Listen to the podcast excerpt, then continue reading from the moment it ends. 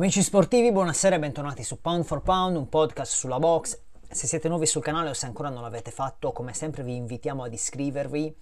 Se vi siete iscritti, grazie mille, potete sempre commentare con le vostre opinioni che fanno sempre un sacco di piacere. Potete seguirci sui social media, siamo sia su Twitter che su Facebook e oltre alle principali piattaforme che ospitano podcast audio e potete condividere i nostri contenuti su Facebook se vi fa piacere ovviamente. Ora passiamo subito a parlare, sarà una puntata un po' lunghina, quindi passiamo subito agli incontri del weekend passato, iniziando dalla splendida performance allo Dignity Health Park di Carson, poco fuori Los Angeles, tra eh, Germel Charlo e Brian Castagno, eh, un match che è andato nel dettaglio direi quasi, esattamente come l'avevo previsto, con una uh, vittoria di Charlo prima del limite al decimo round, dopo aver apportato tutti gli aggiustamenti necessari per contrastare la pressione del boxy, che infatti non è stata intensa come nel primo episodio di questa rivalità. Uh, Charlo ha occupato il più possibile il centro del ring e quando è stato Castagno a farlo, Germel è stato bravo a usare tutta la geografia del ring e a non sostare sulle corde tanto a lungo quanto aveva fatto lo scorso luglio in Texas. È stato paziente quindi, ha usato benissimo il suo jab, ha boxato continuamente anche quando è stato portato sul back foot. Eh, Castagno è uno di quei pugili con cui sostanzialmente non puoi permetterti pause o lo stai colpendo o devi fintare i colpi per tenerlo a bada o devi muoverti lungo il ring per farlo muovere a sua volta. Se uno si ferma, lui ti è addosso in pochi secondi e ti mette dentro una decina di colpi immediatamente. Eh, questa volta non è successo se non in piccoli sprazzi, eh, grazie al game plan perfetto di Charlo e di Derrick James che quest'anno si candida come Trainer of the Year dopo, dopo le belle vittorie di Errol Spence, proprio questa di eh, Germel per l'appunto. Spence tra l'altro era in tribuna a vedere il match. Charlo è stato anche più attivo in termini di volume come auspicavo, ma praticamente ha fatto tutto, proprio eh, tutto alla perfezione e, e, simpaticamente nell'intervista sul ring quando gli è stato chiesto eh, cosa avesse aggiustato questa volta rispetto al primo incontro, lui ha detto eh, abbastanza modestamente. Questa volta ho ascoltato i consigli del mio angolo. Eh, forse doveva farlo anche prima, eh, ci saremmo risparmiati questo rematch, ma in realtà per fortuna c'è stato perché è stato bellissimo. Stra- se tra qualche anno ci dovesse essere anche un terzo episodio, magari nei pesi medi, lo stile di questi due pugili eh, si mescola talmente bene che lo spettacolo sarà garantito anche la prossima volta al 100%. Quindi Germel ora è entrato nella storia con la S maiuscola, essendo il settimo campione indiscusso nell'era delle quattro cinture, il quinto in attività, assieme a Crawford, Usyk, Taylor e Canelo, è il primo dei super welter a 18 anni di distanza dall'impresa di eh, Winky Wright, che fu l'unico a riuscirci nell'epoca in cui la WBO non era ancora accettata dalle altre tre eh, sigle maggiori come parte dell'elite. Mentre come avevo detto nella puntata di presentazione al primissimo match tra questi due atleti, quindi nell'epoca delle due cinture, eh, WBA e WBC, in questa classe di peso, tre dei nove campioni undisputed sono stati italiani tra il 1963 e il 1970, eh, ovvero Sandro Mazzinghi per ben due volte, ma anche Nino Benvenuti e Carmelo Bossi. Germel Charlo ora entra in questo piccolo club, è il re di questa divisione e chiaramente rientrerà dalla porta principale nella nostra classifica pound for pound che rivedremo a fine giugno come promesso e, e da lì forse capiremo anche quale sarà il suo futuro, probabilmente nei pesi medi come ci si aspetta. Nell'undercard eh, pensavo che Jaron Ennis potesse avere qualche problemino tattico contro Cassio Clayton prima di vincere per KO, invece niente. Eh, dominio totale, freddezza, eh, compostezza incredibile. Ennis è pronto per i grandi nomi, c'è poco da fare. Clayton è un pugile che darebbe problemi a moltissimi altri pugili in questa divisione e Boots non l'ha neanche visto, lo ha scartato e mangiato in, in due round. Sembrava proprio un gioco da ragazzi, ecco il talento di questo ragazzo l'avete visto, è indiscutibile, le doti tecniche sono fantastiche e coprono a 360 gradi tutto lo spettro di quello che si può fare su un ring, ha un repertorio di colpi pazzesco, atleticamente è un mostro. E, e ora è diventata eh, la difesa obbligatoria dell'IBF per Errol Spence Jr., che lo ha visto da vicino, essendo del pubblico, come ho detto. Eh, quindi Spence, se non unificasse con Terence Crawford come tutti vogliamo, eh, per avere un campione indiscusso anche al limite delle 147 libbre, prima dovrebbe prendersi cura di Stagnonis tramite la WBA, sembra questa essere la prima difesa obbligatoria da fare per Errol Spence Jr., e poi di Ennis eh, via IBF. Quindi in sostanza forse gli conviene buttarsi proprio a capofitto nel match contro Bud Crawford perché la nuova generazione è arrivata, è alle porte, e sicuramente non scherza, ecco. Passando a Parigi, il campione olimpico dei pesi massimi di Rio de Janeiro, Tony Yoka, è stato bullizzato, messo al tappeto, soverchiato fisicamente da Martin Bacoli, che è sembrato fenomenale e che probabilmente ha tratto giovamento da tutto lo sparring fatto con Tyson Fury in preparazione al match contro Dillian White, ma in realtà non sono sicuro che eh, Bacoli sia troppo differente da quello che era qualche tempo fa. Ecco, è stato Yoka ad essere molto meno di quello che ci si aspettava. E come dicevo nella scorsa puntata, se c'era un punto interrogativo sull'olimpionico francese era la sua mascella, che ha retto per 10 riprese mh, mm, coraggiosamente, anche se vogliamo, ma in pratica dopo il knockdown nel, nella prima ripresa salvo alcuni momenti in cui eh, Yoka ha provato a forzare qualche cambiamento nel match. In pratica è stato sempre preda di un Bacoli troppo più grosso, era circa 15 kg più pesante, eh, troppo più forte fisicamente. E, Yoka era quasi un po' impaurito, ecco, non ha voluto interagire, non ha voluto scambiare col congolese, anche quando era chiaro che gli sarebbe servito un KO per portare a casa la vittoria e Virgil Hunter nel suo angolo glielo ha, ricor- glielo ha ricordato senza nessuna remora in diverse circostanze, specialmente nelle ultime riprese. Ma Yoka non è mai riuscito a guadagnare il rispetto di Bacoli. Eh, insomma, per chiudere,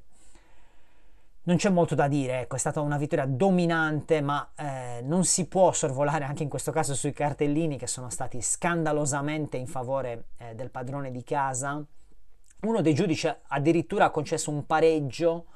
a Yoka e ha trasformato questo dominio totale, lo, continuo a ripeterlo perché è stato imbarazzante, eh, lo ha trasformato in una majority decision. Eh, in realtà, anche volendo concedere a Yoka i tre round, due tre round, in cui non è stato malmenato esplicitamente e con violenza da Bacoli, ma anche in quei round non ha fatto niente per guadagnare 10 punti, ecco, più dell'avversario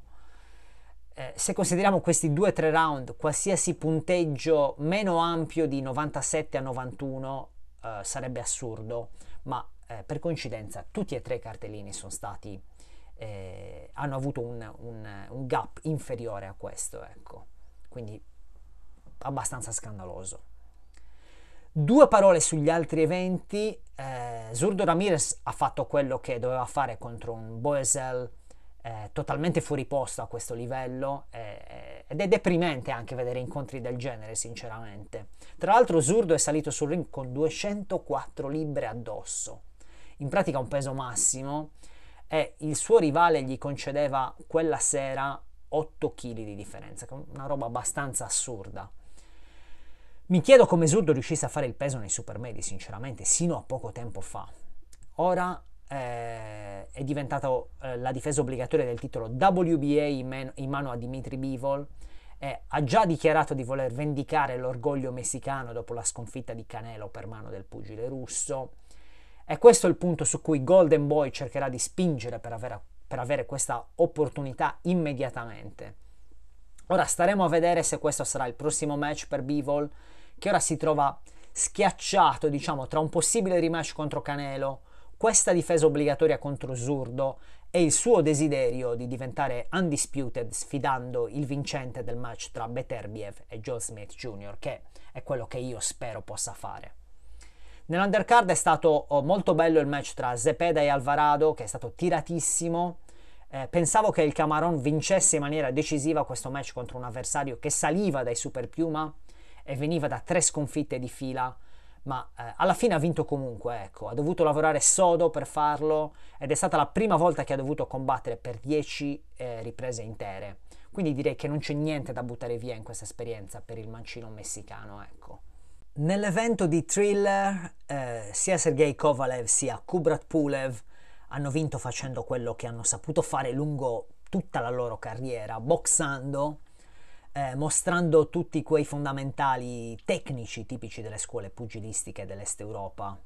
Eh, anche nei cruiserweight, devo dire, pur non avendo le dimensioni, forse neanche il pugno per poter emergere ai livelli più alti, a questa età poi. Eh, ad ogni modo Kovalev può vincere un match tecnico, una battaglia tra jab, come è stata questa di questo weekend, contro chiunque, quasi ad occhi chiusi, diciamo. Ma non è detto che il prossimo avversario non voglia buttarla sul piano fisico e in quel caso non credo che The Crusher abbia più le risposte da dare per ottenere una vittoria, specialmente a questo peso.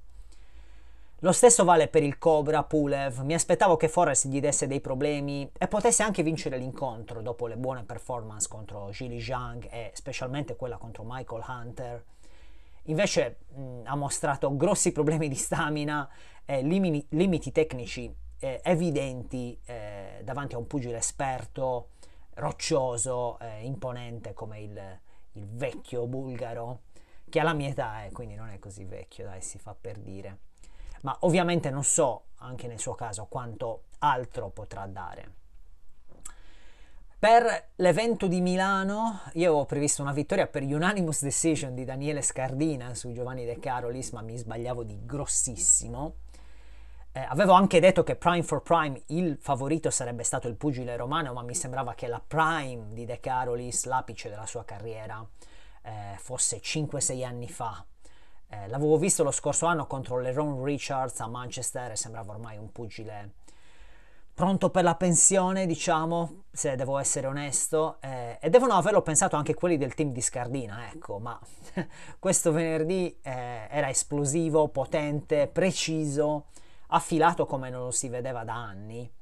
eh, e Scardina non si era mai trovato davanti, ecco, un animale del genere, e mh, mm,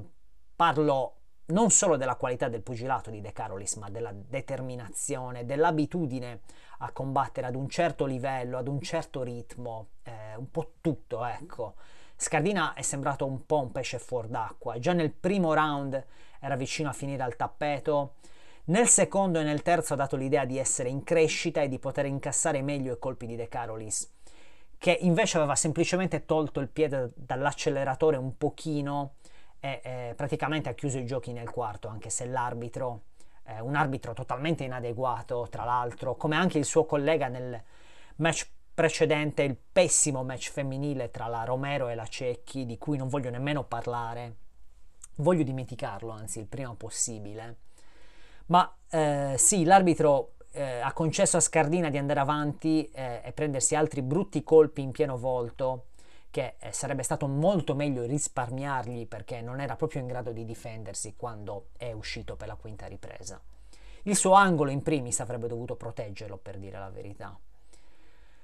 Comunque, eh, in seguito ho visto tanto astio nei confronti di Scardina, una cosa che non mi piace per niente.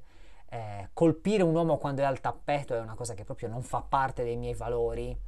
Per chi guarda alla box e non ai social media, il valore reale di King Toretto è, è sempre stato chiaro e non era un segreto di Fatima che il suo curriculum fosse stato costruito in maniera eh, scientifica, ma eh, per bene, ecco, in maniera corretta, eh, come si deve fare per un ragazzo che ha ambizioni di potersi giocare un giorno un titolo importante. Eh, si stava cercando di portarlo lentamente e lentamente la parola chiave qua perché realisticamente c'era e c'è tanta strada da fare dal punto di vista tecnico e atletico anche per colmare il gap con i migliori, i migliori 20-30 al mondo, ecco. E in, eh, in questo contesto questo incontro era quello giusto al momento giusto contro una vecchia gloria, doveva essere il match del passaggio del testimone.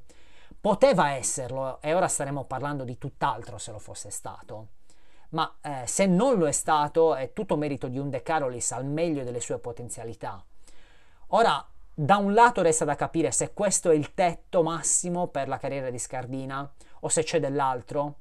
Eh, se c'è anche dell'altro, una seconda giovinezza magari anche per De Carolis, ma tutto questo lo sapremo nei prossimi mesi ovviamente. Eh, congratulazioni ad entrambi comunque. Sempre venerdì a Glasgow, in Scozia, la campionessa WBA dei Super Welter, Hannah Ranking, che è scozzese ovviamente, ha vinto per TKO al decimo round contro l'Argentina Alejandra Ayala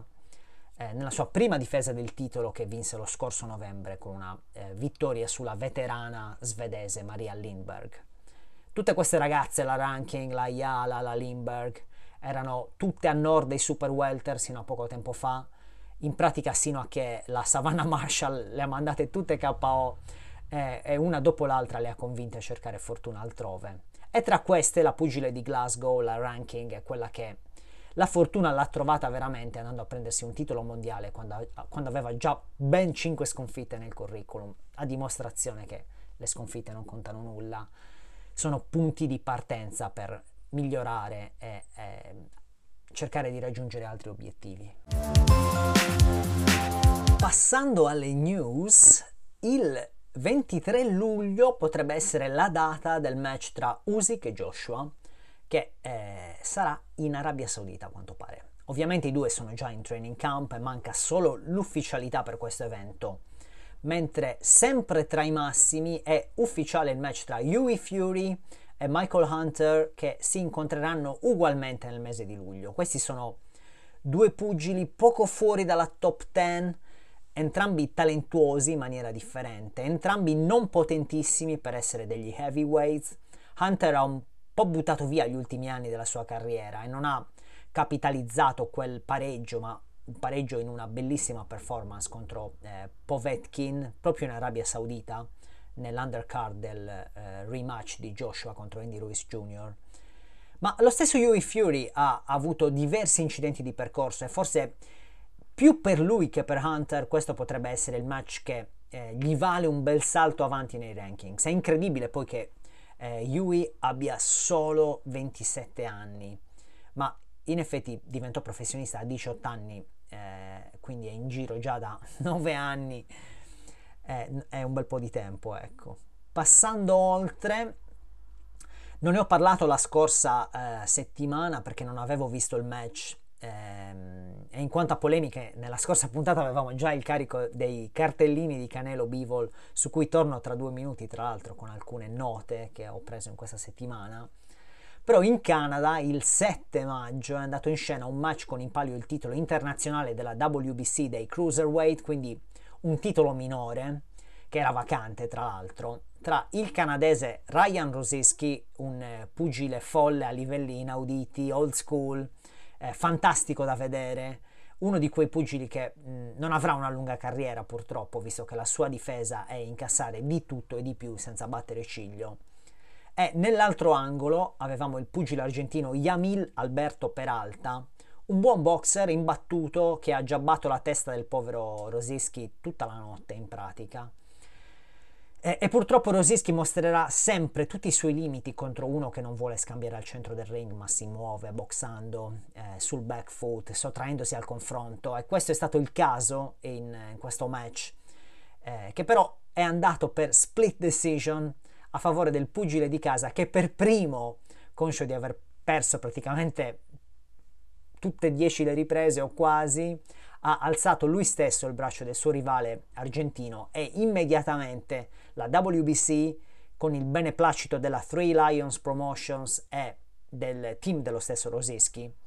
visto che tutti e tre i giudici erano eh, canadesi, ha deciso di lasciare la cintura vacante, eh, anche se il risultato purtroppo per Peralta rimane. Quindi è la prima sconfitta per l'argentino che si dovrà accontentare del rematch che la WBC ha eh, ordinato, o se Rosischi non dovesse accettarlo, e anche non capisco perché accettarlo, non, non, non, è quasi impossibile che possa vincere un match di questo tipo, ecco. Comunque l'argentino in quel caso si troverebbe a dover combattere comunque per questa stessa cintura contro qualche altro avversario. Passando quindi dai giudici incompetenti di Parigi a quelli del Canada,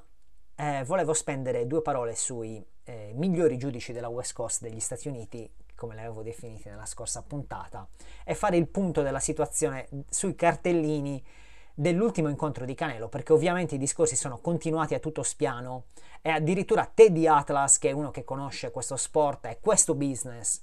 dal, di dentro, ecco, da tantissimi anni, non ha avuto remore nel definire criminale e premeditato l'atteggiamento dei giudici, che secondo lui avrebbero addirittura dato a Canelo i primi quattro round, di modo che se ci fosse stato qualche incidente, tipo una testata accidentale o qualche taglio causato da un colpo non regolare, si sarebbe andati ai cartellini con un Canelo sicuramente in vantaggio. Ora, io non sostengo questa teoria, eh, con tutto il rispetto che ho per Atlas, ma eh, va detto che nonostante il dominio totale durante tutto il match, Bivol va in vantaggio per la prima volta solo nell'undicesima ripresa. E se Canelo avesse fatto niente per poter reclamare la dodicesima ripresa, sarebbe stato un pareggio. E quello sì che sarebbe stato uno scandalo assurdo.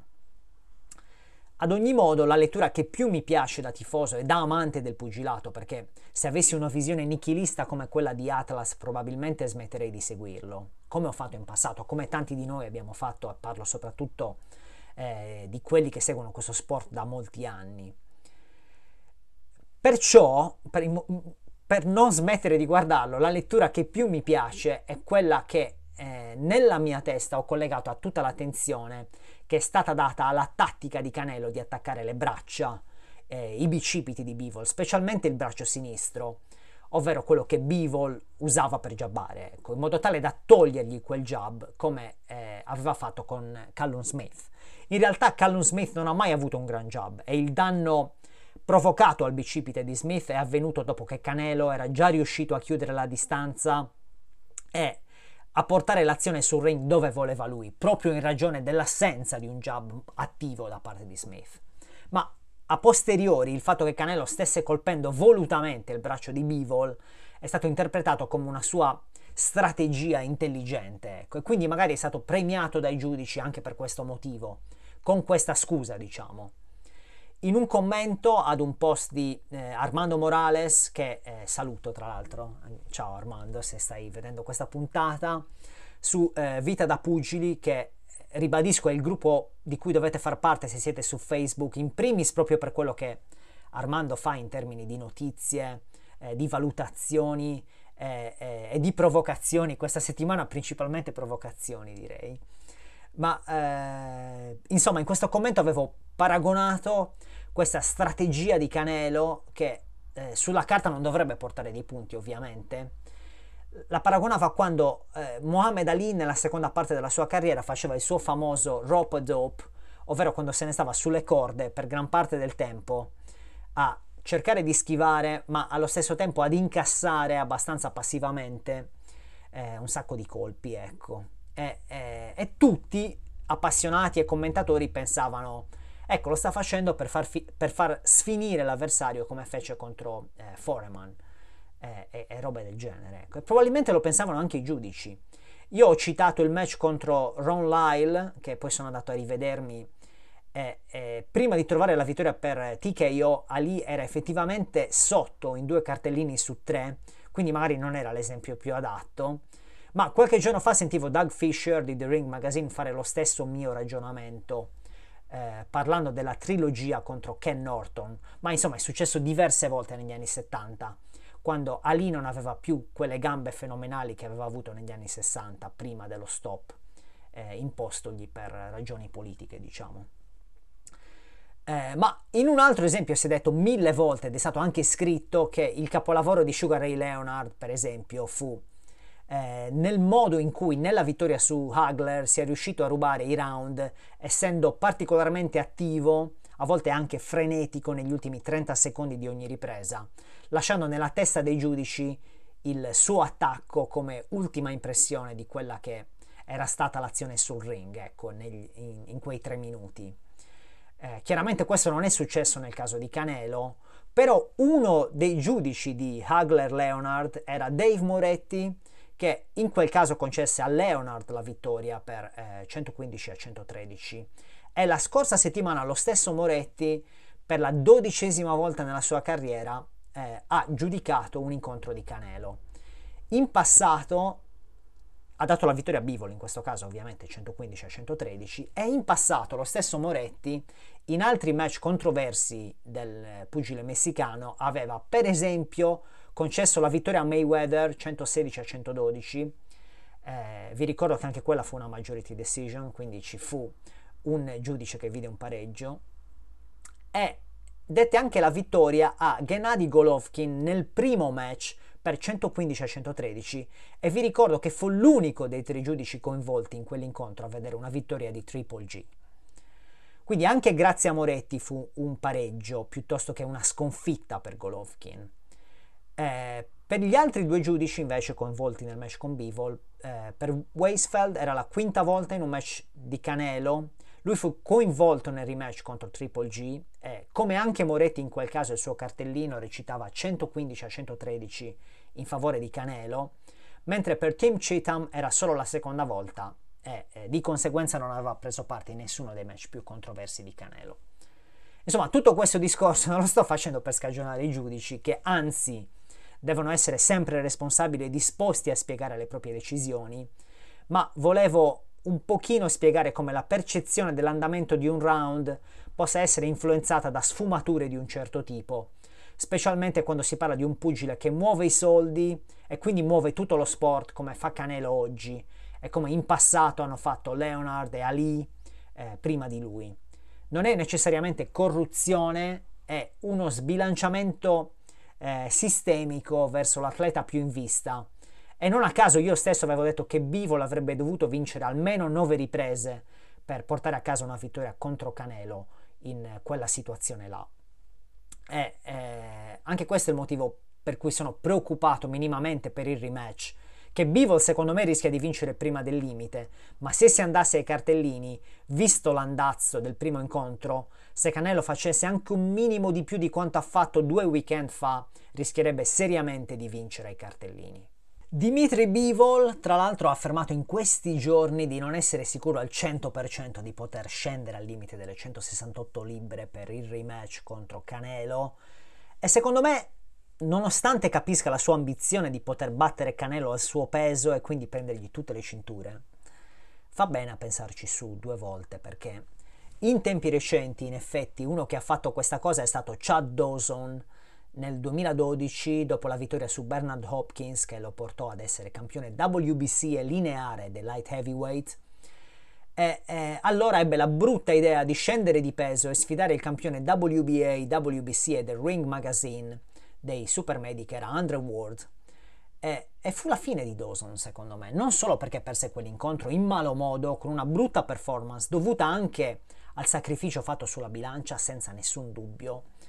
ma eh, anche perché poi dopo, dopo questo match tornò su di peso e non fu mai più lo stesso, anzi fu asfaltato completamente da, da Adonis Stevenson nel, nel, match successivo e praticamente la sua carriera ai livelli più alti finì lì. Quindi Bivol, insomma, che si riguardi questi due match di eh, Chad Dawson prima di scendere nei super, nei super medi. Rimanendo nei super medi però, il match tra Zach Parker e Dimitrius Andrade è saltato definitivamente, eh, in sostanza per via dell'infortunio di Andrade e del rinvio successivo. Questo, uh, questo evento non si sarebbe potuto tenere nel Pride Park, lo stadio del Derby County a Derby, perché sarebbe caduto in qualche data a stagione calcistica inoltrata piuttosto che nel break di fine primavera inizio estate. Eh, Frank Warren tra l'altro ha detto che erano già andati via oltre 15.000 biglietti e chiaramente Queensbury Promotions aveva investito moltissimo in questo incontro e non potendolo mettere in piedi nell'unico posto che lo avrebbe reso sostenibile dal punto di vista monetario, lo stadio di Derby, la città di Parker, praticamente ha causato l'effetto domino che ha portato alla cancellazione. E al rimborso del deposito che il promoter inglese aveva messo giù per eh, questo evento.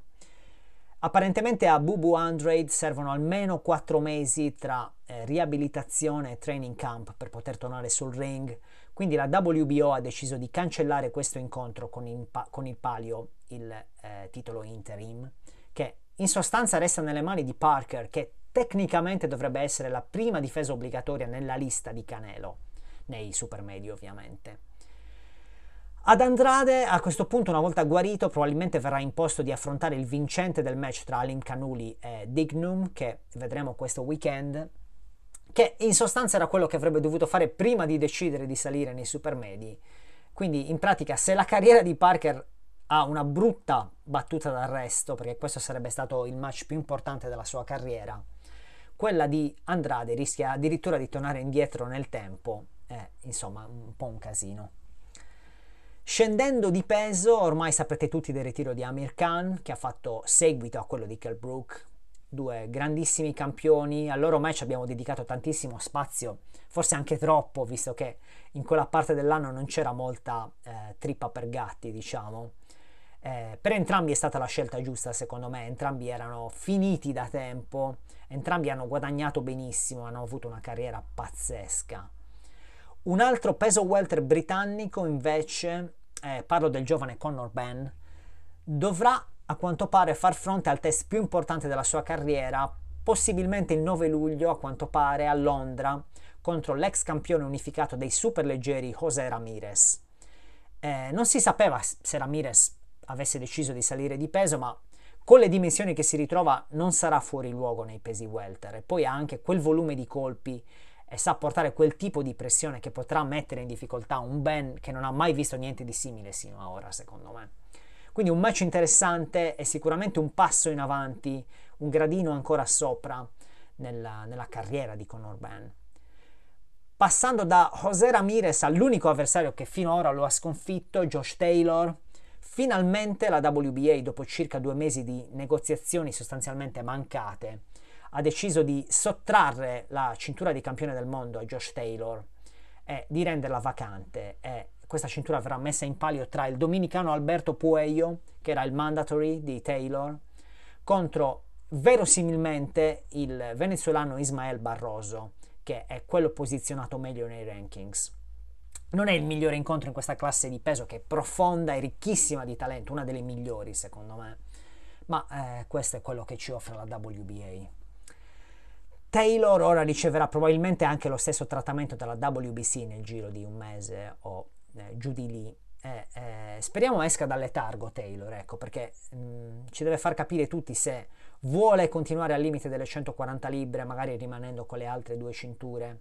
la cintura di The Ring Magazine ovviamente, o se invece seguirà a questo punto il suo vecchio rivale José, eh, José Ramirez nei pesi welter. In settimana anche la WBC a inizio settimana scorsa in realtà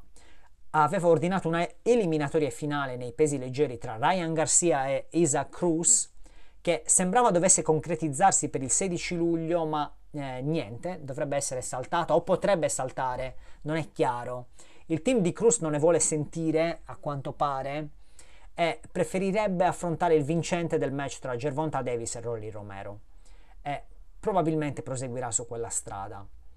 Se così fosse, sta alla eh, WBC o a Golden Boy Promotions mettere davanti a Garcia un avversario dello stesso calibro almeno, ecco, anche perché se dovesse vincere questa eliminatoria, Garcia si, si ritrova sostanzialmente dove era subito dopo la vittoria contro Luke Campbell, quindi anche lui va un po' indietro nel tempo se vogliamo. Comunque, andando indietro nel tempo, si ritroverebbe ad un solo passo dal titolo mondiale della WBC che attualmente è in mano a Devin Haney. Passando ai match di questo weekend, non c'è niente di eccessivamente straordinario. Il più interessante probabilmente è il derby eh, tutto londinese, tutto di South London a dire la verità. Eh, io stesso vivo nel sud di Londra da eh, circa 12 anni, quindi questo derby mi tocca da vicino e mi entusiasma molto. Ed è l'incontro tra eh, Just Business, eh, Joshua Buazzi e Spider, Craig Richards, che eh, quest'ultimo va a correre nello stesso parco dove vado io, a Crystal Palace, ma non l'ho mai beccato, o facciamo giri diversi o andiamo in momenti diversi della giornata, non, non lo so. Questa è una eliminatoria WBA nei medio massimi, eh, Buazzi è il numero 4 e Richards il numero 7 nei rankings della WBA, quindi il vincitore si va a mettere in fila dietro Zurdo Ramirez, diciamo, per arrivare alla cintura di eh, Dimitri Bivol. Questi due atleti hanno un'età simile, 29 anni Boazzi, 32 Richards, hanno dimensioni simili, leggermente a favore di Boazzi in questo caso, che ha, ha con 188 cm di altezza e 189 di allungo, è più alto di 3 cm ed è più lungo di 4 cm, poca roba comunque. Entrambi sono bene o male nella stessa fase, eh, sia in termini di curriculum. Boazzi ha un record di 15 vittorie e 0 sconfitte, 13 vittorie prima del limite, mentre Richards ha 17 vittorie, di cui 10 prima del limite, 2 sconfitte e un pareggio. E sono nella stessa fase anche in termini di sviluppo, anche se Richards ha recentemente condiviso il ring con un pugile del calibro di Dimitri Bivol eh, anche se ha perso è una cosa che sicuramente gli ha lasciato un'esperienza che al momento Buazzi non può vantare. Eh, Buazzi è stato tutelato parecchio nella sua carriera da professionista sino ad ora, essendo stato un ottimo dilettante, medaglia di bronzo alle Olimpiadi di Rio de Janeiro, eh, da lui ci si è aspettato molto sin dall'inizio, ecco, eh, e quindi è stato mosso in maniera molto cauta. E questo è il match in cui eh, deve dimostrare che tutte queste aspettative eh, ne sono valse la pena, ecco. Richards invece all'opposto è uno di quelli che ha fatto tutta la gavetta da zero, da York Hall qui a Bethnal Green nell'est di Londra, che è una delle venue storiche dove ancora si fa la box. Eh, bella, ecco, gli eventi più belli sono a York Hall. Se venite qua a Londra, controllate questa venue e andate a vedere gli incontri. Eh, e lui ha iniziato lì eh, e da lì è arrivato agli stadi, è, è, diventato campione britannico. Questi sono due dei migliori medio massimi in Gran Bretagna al momento, ma eh, bisogna ammettere che nel Regno Unito questa divisione è messa benissimo con Anthony Yard, eh, Lyndon Arthur, Callum Smith, Callum Johnson, Rocky Fielding, Dan Aziz e, e ora anche la medaglia d'argento alle Olimpiadi di Tokyo, Ben Whittaker ha firmato con Boxer e si allenerà con Sugar Hill Stewart, l'allenatore di Tyson Fury. E anche da questo ragazzo ci si aspetta tantissimo. E tenetelo d'occhio perché è un grandissimo talento, farà molta strada. Ma insomma, tornando a questo match, io dico che eh, Buazzi deve, deve, lasciare un segno eh, e vincere in maniera enfatica, o dominando tutti i round o mandando KO Richards. E questo sì che sarebbe un segnale per tutta la divisione, visto che Richards è arrivato sino all'ultima campanella contro Dimitri Bivol, vincendo anche tre round almeno, forse anche quattro, che è meglio di quanto abbia fatto Canelo, se vogliamo, e probabilmente meglio di quanto qualsiasi altro avversario di Bivol abbia fatto sul ring contro di lui. Nell'undercard di questo incontro, la campionessa unificata WBC e IBF dei superleggeri Chantel Cameron difenderà eh, le sue cinture contro l'Argentina Victoria Noelia Bustos che è un'ex campionessa IBF dei pesi leggeri, che ricorderete sul ring contro campionesse del calibro di Erika Farias, Katie Taylor, Cecilia Brecus. E, e se lo ricordate, ricorderete che in tutte queste circostanze, nonostante abbia mostrato ottime doti, ha sempre perso.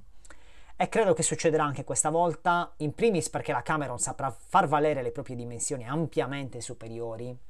la dominerà col jab secondo me, eh, in secondo luogo perché il più grande limite della Bustos è un pugno completamente insufficiente a farle guadagnare qualsiasi rispetto da parte delle avversarie. Vi ricordo che la sua percentuale di KO su 29 incontri è dello 0%, neanche una vittoria prima del limite in carriera. Quindi per lei sarà impossibile tenere lontana la Cameron per tutte e dieci le riprese, onestamente. Non mi stupirebbe se la Cameron cercasse di vincere prima del limite questa volta.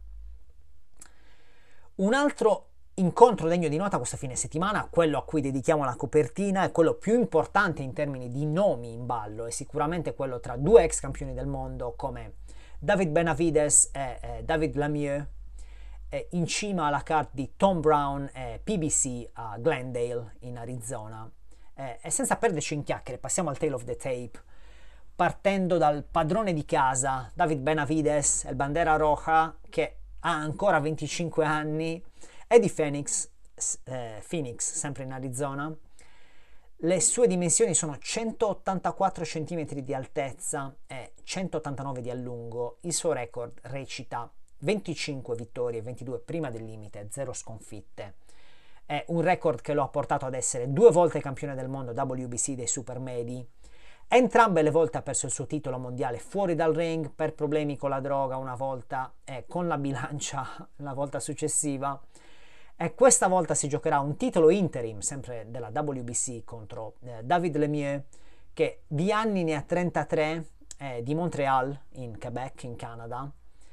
Le sue dimensioni sono di 177 cm di altezza e 178 di allungo, quindi concede tutti i vantaggi fisici al rivale anche in maniera abbastanza consistente. Il suo record recita 43 vittorie, di cui 36 prima del limite e 4 sconfitte. Eh, vi ricordo che Lemie è stato campione IBF dei pesi medi nel 2015, ma perse quella cintura alla prima, ri- alla prima difesa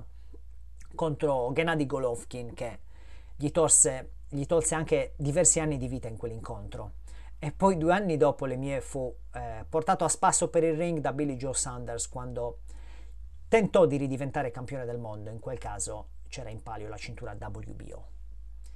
Da quando è passato nei supermedi nel 2019 le ha avuto solo tre incontri, uno all'anno in sostanza,